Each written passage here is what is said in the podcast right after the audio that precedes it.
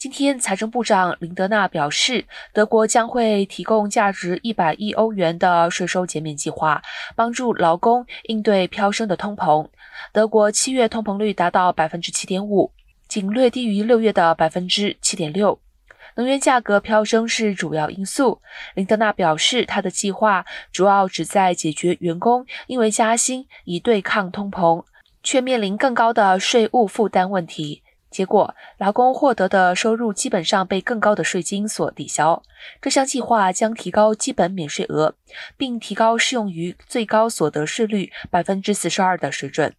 家庭也将受益于更高的抚养子女免税额。林德纳还表示，如果不提供减税，从二零二三年一月起，将有四千八百万德国人会面临税收提高的问题。